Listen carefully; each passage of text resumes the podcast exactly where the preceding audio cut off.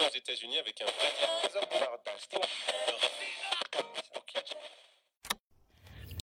Hello，各位听众朋友们，大家好，欢迎收听《临时生活》，我是拉芳，我是阿拉，我是三三。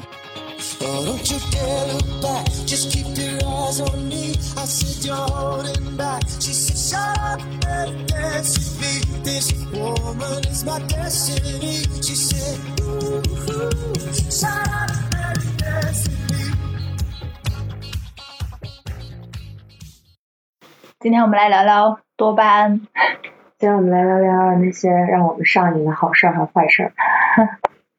对，其实这段时间我们有在做一个挑战，有坚持了差不多两三个月了吧。嗯。对，我觉得咱俩应该先说说当时是为什么突发奇想要做这个多巴胺阶段的事情，做这个挑战。我记得好像是你先给我发了一个什么帖子。嗯。就是网上其实他们，尤其是国外博主会有很多这种，比如说七天多巴胺戒断或者三十天戒断，主要一个原因就是因为大家可能每天使用手机、使用社交媒体时间过长，已经出现了各种各样的负面影响，而且这种行为它其实就跟你吸毒呀之类的也没有什么区别，对。所以大家就开始关注这个事情，因为确实你的注意力越来越分散，或者说你花时间精力在手机上，那你可能正儿八经你要干的事情就干不成，你也会有一些很负面的情绪。嗯，所以我觉得可以简单的把它理解为克制自己不去做一些坏事儿，你潜意识里很想去做的一些事情。嗯三三对此你有什么想说的吗？那我想说的可太多了，这两个真的就是健康生活的代表。我当初第一眼看，就是听到这个挑战，我非常的激动，然后我就拿起那个拉芳的那张纸瞄了一眼，我决定放弃，因为我一向都做不到。比如说什么样的事情呢？我做的事情那就比较有意思了，就是最近持续时间最短的是吃素。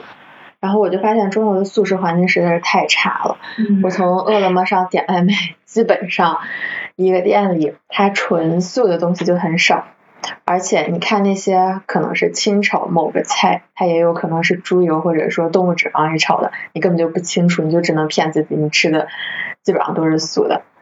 所以我觉得这是一个很大的问题。每天都在群里给我们抱怨买不到素食。对吃素就只能自己准备。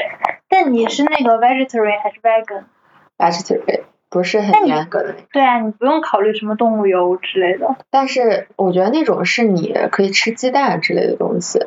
但是现在轻食店不是还挺多的吗？嗯，是 比较 boring。对，而且轻食都配肉吧，一般。他们那个分量也比较少，而且味道确实很单一。就是我以为我，因为我以前特别特别喜欢吃肉，我就觉得如果我吃素，那真的是非常非常困难。但我坚持了这几天，差不多一个周，我发现困难的真的就是你找不到合适的吃的，并不是说你对肉有渴望，哎，那 vegan 可以吃甜食吗？可以。我之前也有坚持过一个月的素食，时间也挺短的。当然是为了完成一个课堂挑战，然后就要选择一些可持续的生活方式。我当时就做了素食一月的这个活动。当时我的感觉是，嗯，就比如说室友在厨房炒菜，我闻到之后，我会非常的想要吃，就完全是凭理智克制自己不要去吃肉。但是当我做完那一个月之后，我本来以为我可能会搞一顿很大的大餐，去了烤鸡店，然后点了一只鸡，但是我吃的第一口就会觉得有一点反胃，有一点恶心。其实我觉得你这句话有激励到我，就是当你在脑海中想象一个东西不太好的时候，你可能就不会想那么想要它。我觉得是这样。就我是一个基本上不怎么吃零食和喝饮料的人，嗯然后我跟一个好朋友讨论过说，因为这种生活方式是相对来说比较健康，然后我们就说，那如果假设以后有了孩子，你可能不给他很多零食或者糖、甜食之类的东西，是不是有点虐待孩子？就是万一某一天他在外面吃到，然后他回来就特别想吃那个炸鸡，特别想吃那些东西，你咋办？哎，你有看过《How I Met Your Mother》吗？哦，里面有一集太就这样，我看了我看了对他妈就告诉他说培根不能吃，对对对，然后他就吃了好多好多好多，但是在在那集之后，他也再也没有吃过，因为他吃太多，他已经腻了。你刚刚他刚刚描述的状态，就是现在我们家猫的状态，你知道吗？我也会思考这个问题，会不会是这样的？但我今天来的路上，我就发现，其实这种饮食习惯也是可以培养的。就你每天给他吃一些新鲜的蔬菜水果，吃一些相对来说可能你烹饪手法上也要注意，就让它稍微好吃一点。我觉得其实他是可以有这个习惯。就像我现在依然没有吃零食的习惯，所以我觉得也挺好的。你是被培养出来的吗？你妈小时候培养出来的？你小时候吃吗？不咋吃，就我们家会买，但是我爸我妈都没有这个习惯，所以可能买来也不会有人吃。就即使逢年过节会，就是桌子上摆很多东西，让它看起来丰富一点，但是基本上也没有人去吃。我爸我妈也不吃，但是我就喜欢吃啊。我我记得之前我妈评价我说。到夏天的时候，他们就会把整个冷冻就几层全部都放满各种各样的雪糕呀、冰淇淋啊什么的。然后我都是那种，就是你知道定量给自己分配，就不会说我今天就特别想吃，然后我就把它吃好几个那种。但是我弟他可能就会偷偷的怎么着去吃那些东西，但我就是那一冰柜就可以持续一整个夏天。所以你你可能就是真的不爱吃，对，本身就不爱。有可能，有可能会有这种 DNA 的因素在里面。那你是怎么理解素食？我觉得做这个挑战是我最近开始看一本书，一个关于跑步的书，然后他就是一个素食者，而且他的体育成绩非常好，我就觉得这个追星行为吧。是。我大概看了一点点，就是他的理念是你完全可以通过吃素来保持一个身体健康，然后很好的运动水平，我就觉得很有吸引力，所以我也想试。但是就是你每次尝试一个新的东西，如果它是有一定挑战性的，就是里面有一些原理啊、知识啊，你其实是是一个边学边实践的过程。像我其实我知道素食它可能有一部分营养我们没有办法从各种菜呀、水果中摄取到，所以我最近基本上。还是担心自己会有点营养不良，但是毕竟也刚持续了没有多久，所以应该也不是很大的问题。就是你得自己去花时间、花心思，怎么让这个事情可持续。就我呃前两天有去那个饭店吃饭，它也有很多肉食呀、素食的各种选择。我没有很 struggle，觉得说我真的很想吃肉，我就觉得，我觉得 我才坚持了几天，就完全 like it's nothing，所以我就觉得我应该继续。把吃素给保持下去，就证明你没有那么爱吃肉。有可能，哎，真的，前段时间我听那个海马星球，它里面就很简短的说了一句话，说人生是没有边界的。就我从做这些大大小小的挑战开始，我就发现以前我觉得我跑十公里，或者以前我觉得我吃素是完全不可能的事情，那我现在就 why not？就真的可以。很多很多事情，你去试一下，或者你坚持一下，你会发现它没有那么难，而且它给你带来的好处其实也挺多的。所以你想做这个，是因为你觉得它是一个很健康的生活方式。对，而且我觉得它是一个很小的挑战。对你的生活中，因为在这个之前，我是一直在洗冷水澡那个挑战，因为它已经对我来说不是一个挑战了，你就会需要一个新的。东西来刺激你日常很平淡的生活，就它这种事情也不是说难到让你完全没有办法开始，没有办法坚持，它只是一个很小的对你来说新鲜的事情，嗯，所以我觉得是很容易去做的，就给自己的生活一点新鲜感，对，很棒。我之前有一个英国是有一个小姐姐，她是一个彻底的 vegan，大概已经做了七八年的样子，就是非常严格的那种，不吃鸡蛋，买蛋糕的话也要选。但是她不是说觉得是健康，她是说保护地球、保护环境那样子的理念，就是认为这个是一个环保行为之一。嗯，我觉得确实是的，但我们可能有时候去选择做一个事情。还是从自己生活出发，并不会说。对，我觉得我们就很难考虑到，就是站到那个那个观点上面去思考这个问题，更多还是想着觉得我做这个事儿是不是身体情况呀，或者我想做，但我的欲望不允许，我的生活不能没有肉。你真的可以试试，我以前也觉得，怎么可能不吃肉？因为我真的太喜欢吃肉了。没有肉我活不下去。哎，那你之前还做过那个生酮饮食，对，是说，对，就是大量摄入各种脂肪。对比一下什么感受？其实我觉得这两种饮食方式，它你的碳水摄入是有所减少。就虽然你吃素食，你可以吃米面，但是他们两个你摄入之后，你的身体都会相对来说会比较轻盈，就是可能你的血糖短时间波动不是很大，你不会有那种昏昏欲睡的感觉，也不会觉得很快就饿了。所以我觉得就是比大量摄入碳水这种饮食来说，现在的这种情况，你你会就是保持清醒，并且有一定的精力，会持续比较长的时间。素食是可以碳水，可以可以，但我还是不太习惯吃大量的碳水。那你能吃的就更少了。你还能吃啥？我可能是因为就是从生酮到减肥这一两年吧，反正觉得碳水真的是有点敬而远之，也没有说完全不摄入，只是摄入的会少很多。哦，那咱俩还是不一样的素食。我的素食几乎全靠着葱油拌面挺过去，我就不一定要吃面食。你不觉得吃了之后后你沙拉你会就是觉得身体很沉重吗？你的脑子也会有点儿。我们，北方人我觉得还好。我没吃，我现在就很沉重。就我一度怀疑葱油拌面，它有的饭店里它那个油可能也并不是很植物油的感觉。但那个就又简单又好吃，你只需要把挂面煮一煮，嗯，然后浇个油，放点酱油。我记得我那会儿最夸张，可能一天三顿全是葱油拌面，就是在坚持素食一月的时候。牛，那你会考虑说就是吃素多一点，或者变为一个素食主义者？我当时有想，其实我在做那个挑战之后，也有坚持，差不多有坚持一年，可能一周会有一天到两天去做纯素食。但是我的出发点可能还真不是为了觉得这样是一个更健康的生活状态，因为当时是学了一个可持续性消费的课程，会觉得我做的这个事情是作为人类 为地球做的一点小小的贡献。反正是有坚持一段时间吧，但是呢，现在也就没有了。为什么就不坚持了呢？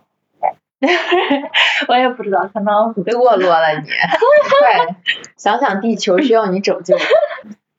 而且其实家里边长辈他们会觉得你吃哦肉是一个，就是你的身体是需要荤素平衡。而且他们可能会觉得就是肉会比菜贵，所以可能要多吃些肉。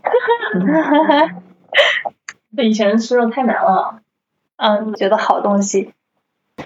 但其实我也不知道纯素到底是不是有益于我们身体健康的。我觉得就是每一种饮食方式，其实它适用于每一个人的效果是不一样的。就嗯你可以找到适合你的饮食方式，可能生酮它会适适合于某一些人群，然后素食适合于某一些人群，没有必要跟别人比，就是你自己觉得舒服，你的营养跟得上，然后你日常生活不被影响，就是适合你的。嗯，所以拉芳，你有做什么挑战吗？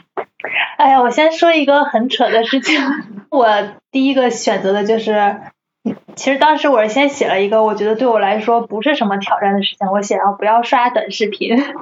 我是一个几乎不使用短视频 app 的人，包括抖音啊、快手啊，我没有使用他们的习惯，也几乎不会看，所以我觉得这一项对我来说应该是很好完成的吧，就先凑数的写了这么一个。结果万万没有想到，当我告诉我的潜意识，哦，你从现在开始一个都不能刷到了，我就莫名其妙的非常想要去看短视频，很扯的事情。然后因为没有抖音和快手嘛，所以我甚至在刷微信的那个小视频，就很奇怪。所以我现在也没有找到这到底是一个什么样的心理，什么样的原因。一个你明明对他不感兴趣，你还要去玩儿。就是你刷的时候，你意识到你不能过长时间刷这个，你会停下来吗？我我会再看一个，然后强制自己停下来。但关键是它原本是个不刷的对，我原来根本不刷，然后突然就是告诉自己我不能刷短视频，然后就开始 对，看两个，然后强制自己停下来。说不定就是你给了你大脑这个暗示，然后对它会着重强调你这个事情，然后你就会收到这个反馈。我觉得是不是我的大脑就会觉得他不让我做这个，我没有做过，也许这个就很快乐，嗯你，要去做一下。我觉得很多时候我们真的是在跟大脑做斗争，跟你的身体做斗争，因为你完全可以控制你那些不太好的习惯吧。我在想我的大脑是不是有有他的想法，是的，所以你们会频繁的玩一些手机软件什么的吗？我觉得我还好，因为我 因为你都删了，对，但是健康的代表。但是我有一个问题，就是说，因为可能你平时做一些工作，你很需要上社交软件看看大家在关心什么，或者你找一些选题啊之类的东西，你需要。嗯然后平时我觉得我真的不太需要。像朋友圈我是关了，可能很偶尔会打开来刷一下。然后微博和小红书，我觉得微博它实在是会给你带来各种各样很激烈的情绪的一个地方，真的很消耗人。所以我觉得微博真的是没有必要留着。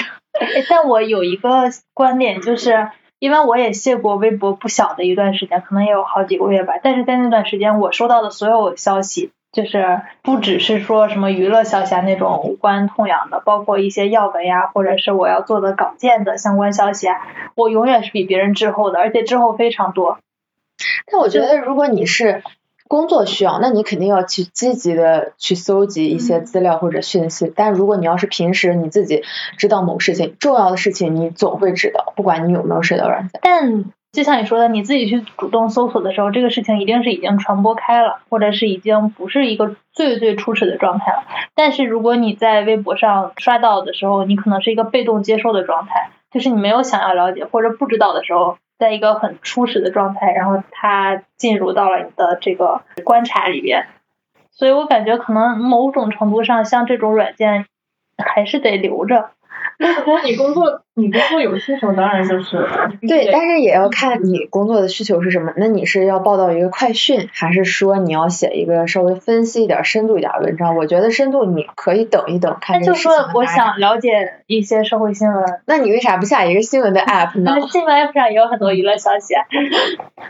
反正现在我的处理方式就是看它现在有分一个要闻栏目，只刷那个栏目的 hashtag。嗯，我觉得对我来说，可能需求就是工作上的需求是，比如说一周有那么一两天，我可能会上网页版，或者实在不行就下一个手机看看。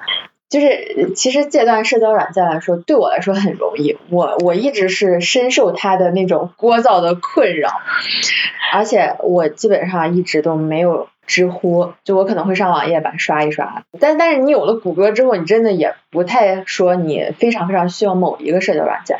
我最近做的一个更进阶一点儿的挑战是，我把我手机里面的很多我不需要的 app 或者我不需要的新闻的 app 我都删掉了，就我来留了一个 BBC 和一个财新，因为我觉得人家都进阶了。财新它算是吗？没有，你不付费你肯定看不了嘛。如果如果我真的很感兴趣，或者它真的很重要，那我可能会主动搜索一下。但我觉得也它也没有重要到说需要我主动搜索一下大部分事情。那我有一个问题，你天天放在群里的微博分享是哪里来的？啊，那是因为我工作需要又把它给下回来了，像我现在就没有。用完即删，是的，阅后即焚。哎你这个删的太干净了，我觉得跟你比起来，我好像还保留了蛮多的。我觉得我现在就是从网络上这块儿仍然是我一个困扰吧，就我花太多时间在这上面了。是，但我我我真的很不想就是一天拿着手机或者看着电脑，我真的很需要一个没有这种电子干扰、网络干扰的环境。开始看纸质了。那你我觉得有做什么挑战吗？还是说啥都没做？我觉得你可以跟我们分享一下你在社交媒体获得的快乐。不，我觉得我的快乐不是社交媒体给的，我觉得我的快乐是多巴胺这种嗯娱乐生活给的。就是因为有的人他刷短视频获得这种短暂的快乐嘛，那其他人可能比如说综艺啊、看电视啊，或者是看小说啊之类的，也可以得到相同的快乐。嗯，但是我昨天有个想法，就是说，就我觉得如果比如说当你看一部剧或者是看一个娱乐的东西，你当时是真的很快乐，就你在享受它的时候，我觉得是 OK 的。就除非说它影响到了你的正常生活，就除此之外，我觉得这种享受其实是 OK 的。但是比如说，如果你看的时候，你就会觉得，哎呀，看不下去，哎呀，好烦啊，好无聊啊，要干什么？只是不知道要干什么的时候去做这样子娱乐的活动，那我觉得这种状态下应该停下来去干点别的。我觉得人当然需要娱乐活动，需要休息，就没有人可以从早看书看到晚吧，或者我有时候躺平，就是说我已经觉得，哎，我书看不进，就是小说看不进去，然后电视也看不进去，哎，但是我就是不想做正事，我就想躺着，就是继续刷点什么。我觉得这种状态是只能是大家应该想改变的。睡前的那个状态吗？这不是这这 是大白天，不是不是不是睡前。比如说周末大白天，大下午三点钟是吧？或者早上九点钟不想起床，躺在床上，就这种状态。朋友们，大家可以听到三三有多闲了吧？完全没有什么。工作压力，没有 OKR，啥都没有。这种生活真的是待久了就逃不出去了，哎，挺好的，快乐就好。太快乐了。对我来说，玩就像你说的看综艺啊，我也快乐；玩手机、刷刷社交媒体啊，有时候我也挺快乐的。但是有一个很严重的问题是，我在快乐完，我会有一个反上来的那种浪费时间，就一种莫名其妙的内疚感。虽然我当时是快乐的，但我会有一个后劲儿，就挺不舒服的。那你就别。做了。那我做的时候是快乐的，就我之前听过一个播客，他们有从哲学层面上来讨论这两种不同的快乐。就比如说，你可能在学习某一个东西、看哲学书的时候，你会觉得很枯燥，但是当你把它硬啃完之后，对你就会觉得很快乐。但是你看短抖音，比如说你看个一小时，然后之后你会觉得一点都不快乐，很悔恨，甚至。所以我觉得他们就是是两种不同的。对不同的 快乐，我觉得有有可能这种更本质的，就是稍微深刻一点的，你有获得的这种快乐会更持久，更当然，对。嗯，但是我觉得现在他说的那种娱乐性，就我现在越来越能理解一句话叫 “play hard, study hard”、嗯这种感觉。嗯嗯，你怎么 play hard 还是躺在床上玩手机？对我刚才想说这个点，就是就是因为我们现在的娱乐方式其实就是更多就偏向于短暂的这种多巴胺了，但是其实 play hard 有更多不一样的嘛，有很多跟朋友聊天啊、吃饭啊，或者是出去户外运动一下，其实是的，这种能够带给你的快乐，其实它会更长更久。嗯嗯，就不会像刷短视频一样刷完好空虚。我也是有看一本书，然后它就区分了多巴胺和内啡肽这两种，就是能对你情绪产生影响的物质吧。我感觉内分肽就跟你刚才说的那种有点先苦后甜似的，很相像吧。他就说，产生欲望的时候，你的大脑会释放多巴胺，当你的欲望被满足，这个成分就会给你带来一种很兴奋的感觉。比如说你玩游戏，你吃甜食，然后熬夜刷短视频这种行为都会释放多巴胺。但是像这种能够让人成瘾的行为带来的多巴胺，其实是一种很廉价的物质。当你时间久了，会出现一个成瘾的反应，还有耐受反应，就是你没有最开始玩的时候那么快乐，因为人的欲望就是一个无底洞。是。然后像内啡肽是一种补偿机制，可以隐藏身体的痛苦。比如说你去运动三十分钟，或者你去看完一本很难读的书之后的精神上的快感，有点像你完成一个某个艰难的计划呀、挑战之后获得的成就感吧，就先苦后甜型的物质。所以我觉得要是这么想的话，还挺有成就感的快乐的。对，你还做啥挑战？我最近还有在洗冷水澡。这个我真的 我真的不能理解，何必呢？就我一开始会以为可能我得适应一两个月，我才能洗一个真正的冷水澡。我刚开始洗的时候，大概就十几秒。我进去之后，我就滋哇乱跳，你知道吗？就觉得真的太冷了。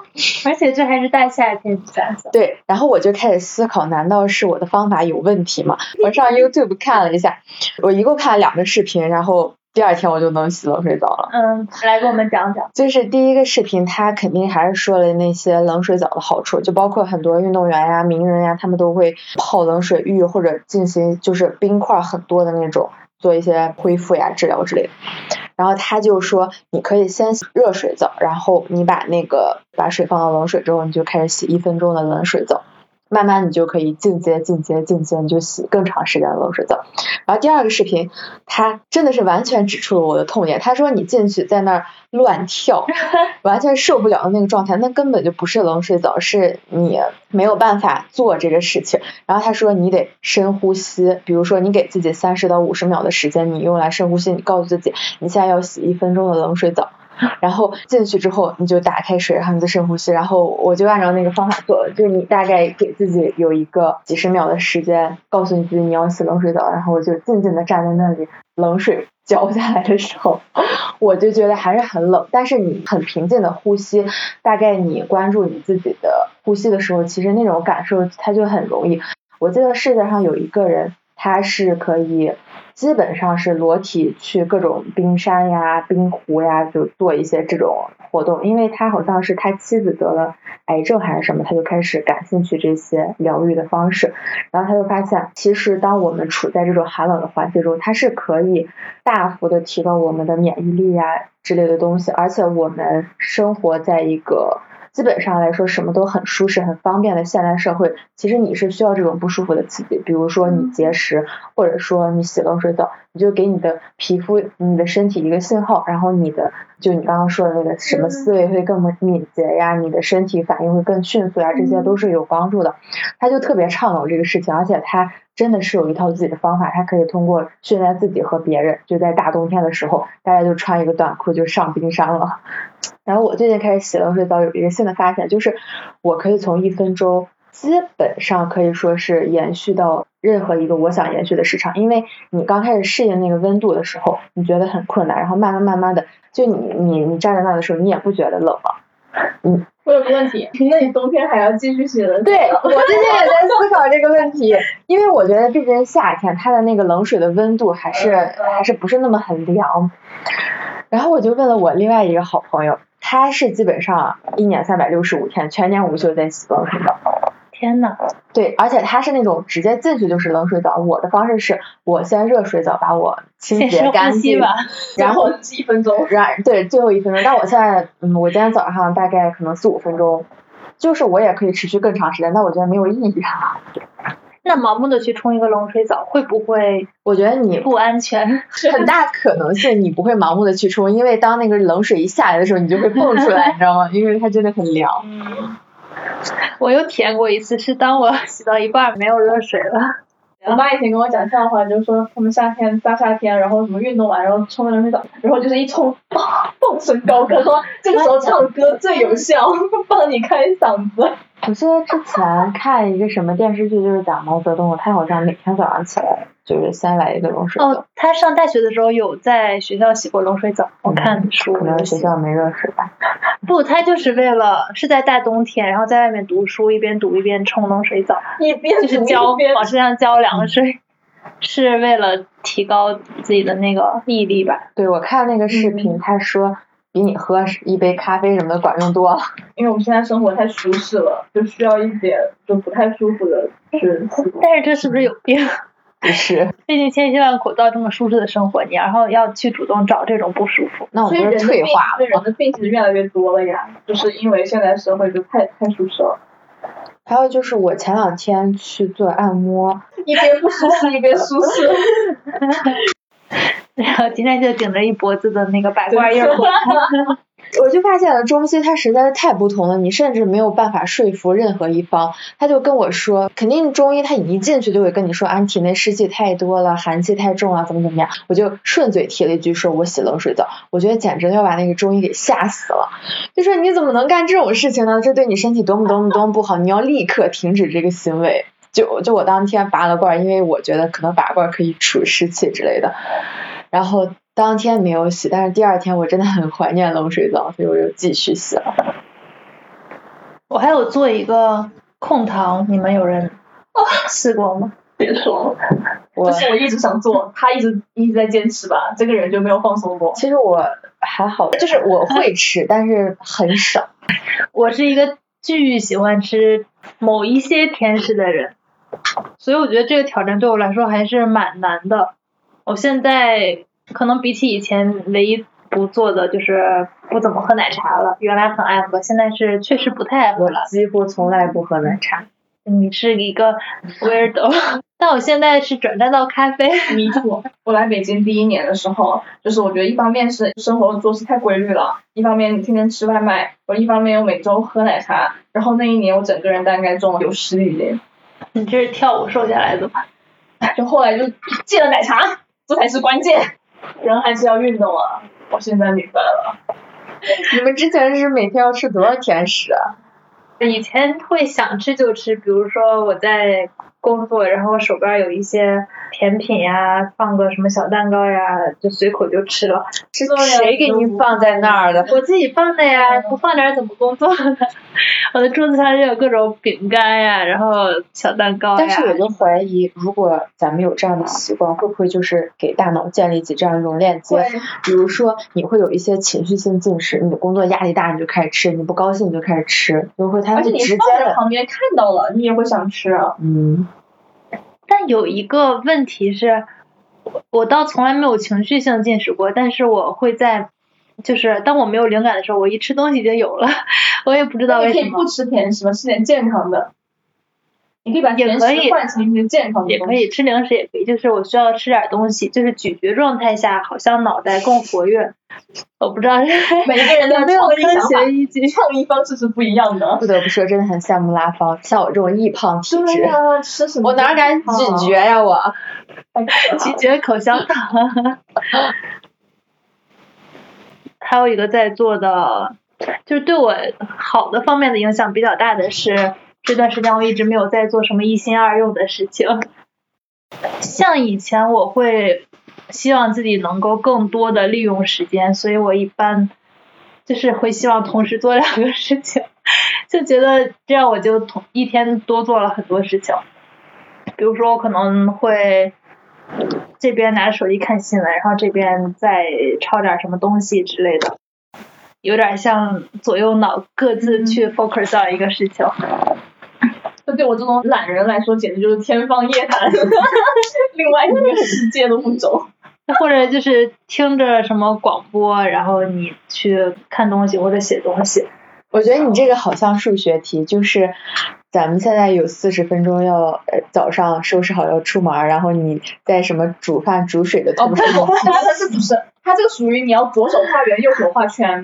就我觉得你说的那种比较像，就是比如说你你想听个英语，就当背景音，你就放着呢，然后你做别的事。我觉得这个是 OK 的，因为它是可以同时进行。像他边写东西写作，还要听广播，没有他说的是抄，我觉得你没有办法，是写还是抄？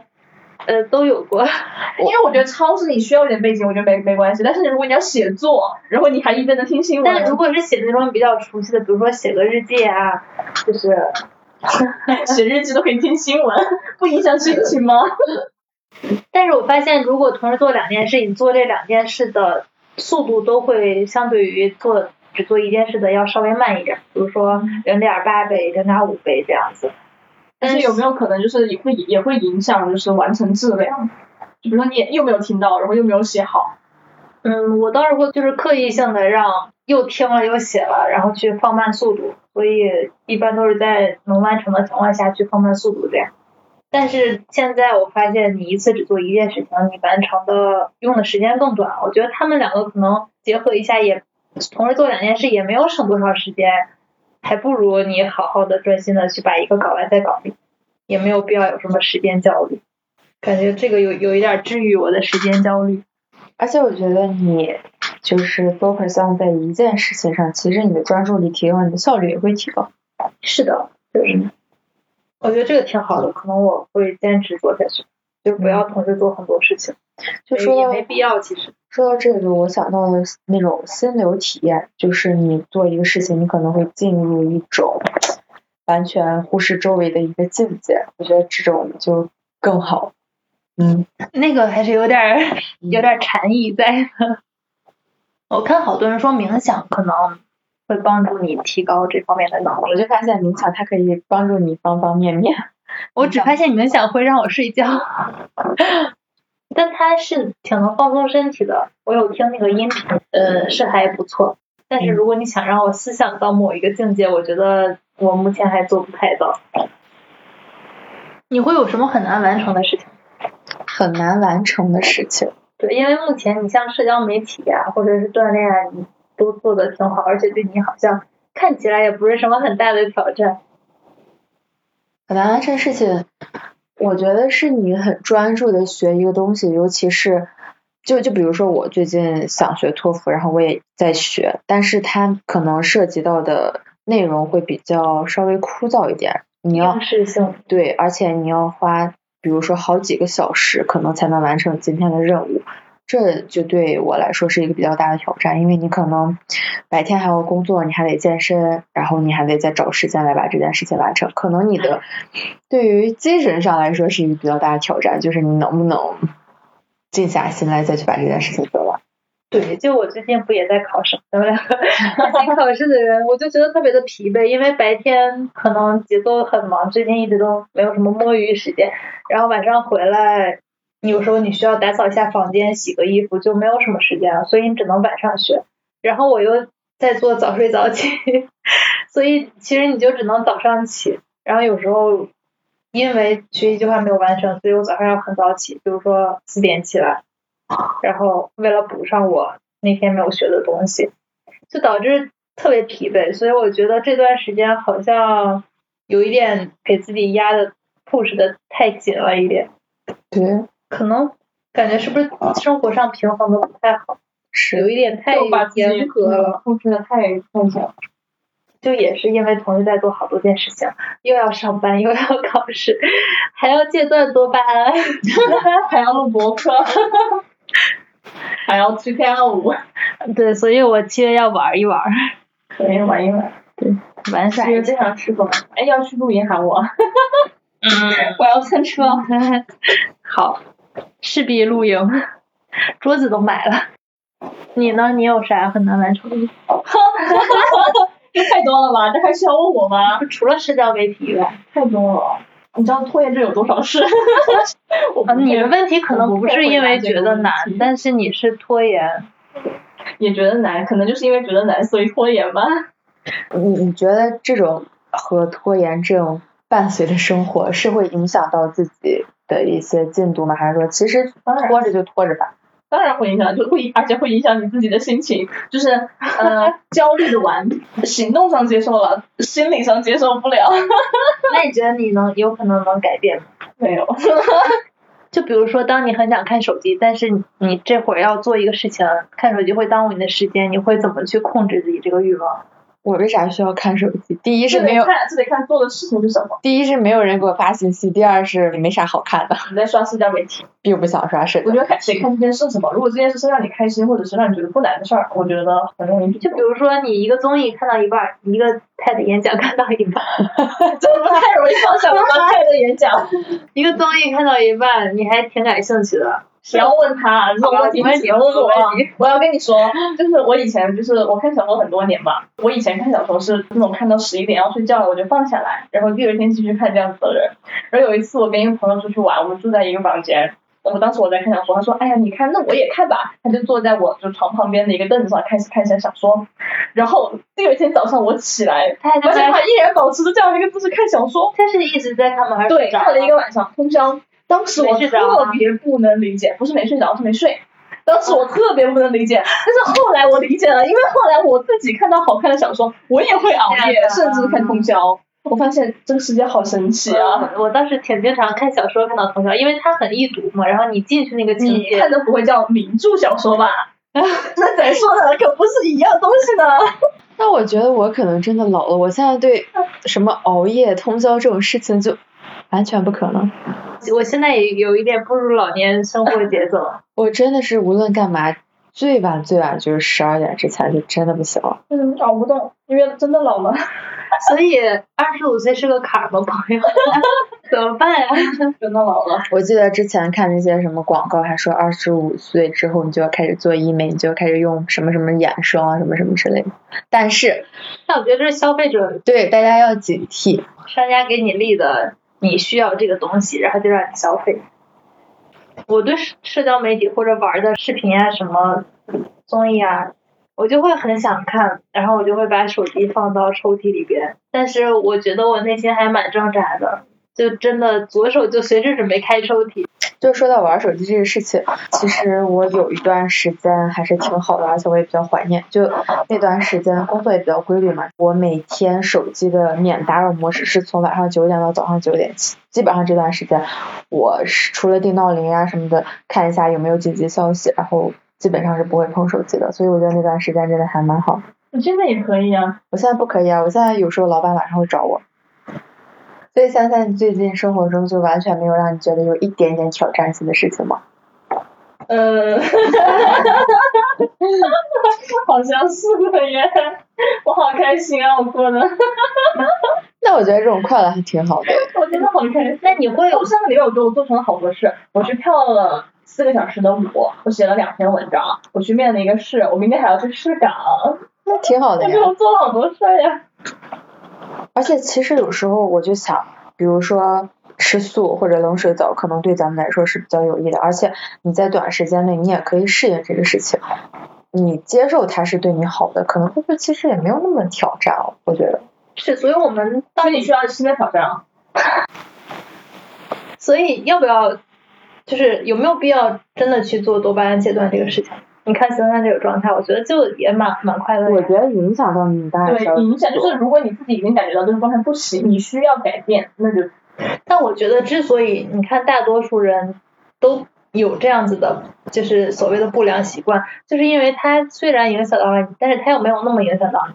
就我觉得主要是每一个人的目标是不一样，比如说你已经有一份安稳的工作，你可能只是希望就是这样，这样我觉得坚持个十年二十年没有问题，那我觉得没有必要啊。就是你上完班然后你回来之后短视频，我觉得完全 OK，因为它不影响你生活。但是如果像我们这种，像我们这种，你想做点什么事儿，但是你的业余时间又全部浪费给了短视频，你就完全没有做成你想做的事儿。我觉得这个状态是需要改变的。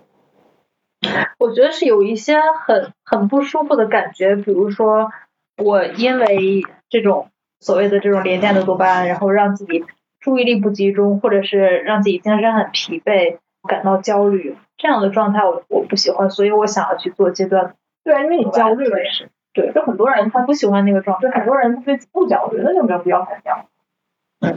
那对于想要尝试一下做戒断多巴胺这个事情的人，你们有什么好的建议吗？我发现我现在就是对拖延症呀，没有办法坚持啊，就所有的这些一句话总结给的答案是就是借口吗？就是 just do it。去做事，就真的就是就是去开始最重要的。我觉得你可以一开始不要设那么多目标，你可以比如说先做五分钟。对，先做五分钟。还有就是你总的目标，我之前听那海马星球啊，他们也说嘛，你总的目标可能你这一年的 OKR 什么之类的，你就定三个、四个，其实就足够了。你比如说你今年就是健身、工作、学习，就已经足够了。而且不要看每一天的小的变化和进步，你要把它放到一年、两年来看，你就会发现这一年、这两年你的进步其实非常大。不要焦虑，大家要有耐心。那你这就算是一个逐步的去戒断，对比如说选择其中的某一两项，嗯，还有一种逐步是你一周里选择一天去，比如说我我这一天不碰手机这种，嗯，也可以的。而且就是，比如说，如果你定了一年、两年的目标，还是要把它量化到，就是你每天或者每周。就是来自拖延症的忠告。哎呦喂！就是比如说，我说，因为我们每年都立 flag 嘛，但是如果你不把它量化，你是到年 flag 年拖到最后一个月对呀、全靠最后一个月完成指是标。一年，不是年复一年。哦哦，格局小了。嗯，还有一个我看有别人建议说，呃，有一个高多巴胺奖励，就是当你完成低多巴胺活动的时候，比如说读书呀、锻炼啊，或者你的学习计划呀，你可以将一些这种高多巴胺的活动作为任务的奖励，这样可以促进你继续的坚持下去这样子的一个挑战。但是啊，就是我有看到一个说法，因为就是我平时，比如我工作的时候，我可能会习惯性工作一个小时，或者是工作完一个阶段，我就会看，比如十分钟的视频或怎么样。但是他们说，就是你这样的休息，其实并不是真正的休息。比如说，他说你休息的时候，你的脑袋还是要对，就是你应该站起来，比如看看远方啊，或者拉伸一下，或者去走散散步啊。他说这样子的休息才是更高效的。嗯，当然对我来说，我跟我跟奇缘刷十分钟的视频，我是很喜欢一种感觉，就是当你完成一个事情之后，啊，你躺到那儿，哇，我今天好厉害呀、我今天把这个东西给搞完了。满足感。那天听那个说法说，就是如果你晚上就睡觉的时候仍然是有精力的，而不是精疲力尽的，那么证明你这一天 活的不行。但我觉得大家也要找到自己生活的节奏和方式，真的不能 push 的太紧。是的，是的，深有体会。感觉也没有必要搞得自己那么神经兮兮的去做一些事情。嗯，希望下周可以录到露营露营的节目。下一周录节目的时候就是在露营地。好吗？嗯我也希望你读这一段，我觉得他是挺理想的一个生活方式。封笔前的写作生活中，菲利普·洛斯每天上午九点半雷打不动进入他的写作室，位于康涅狄格州乡间一栋建于18世纪的住宅地基上。他上下午都在写作室，站在一个紧挨两扇老旧窗户的台架前写作。如果这一天能积攒出一页满意的文字，他会相当愉快。天色将晚，他常常在乡间散步很长一段距离。夜间如果是独处的情形，则会听音乐。除了偶与朋友参叙外，罗斯总是与叶叔共度良宵，而他在一天中都见不到另一个活人，也不是什么稀罕事。哇，我喜欢这句“与叶叔与一册书共度良宵”，我 秉烛秉烛夜谈，这是我最近的状态。只不过我那本书不是很有趣。我那天睡觉没有盖笔盖儿，然后第二天我的床单上就多了很多的划痕。哎，希望大家都能盖笔盖儿，好好 都记得盖笔盖儿。Oh, yeah, yeah, yeah, yeah, yeah, yeah.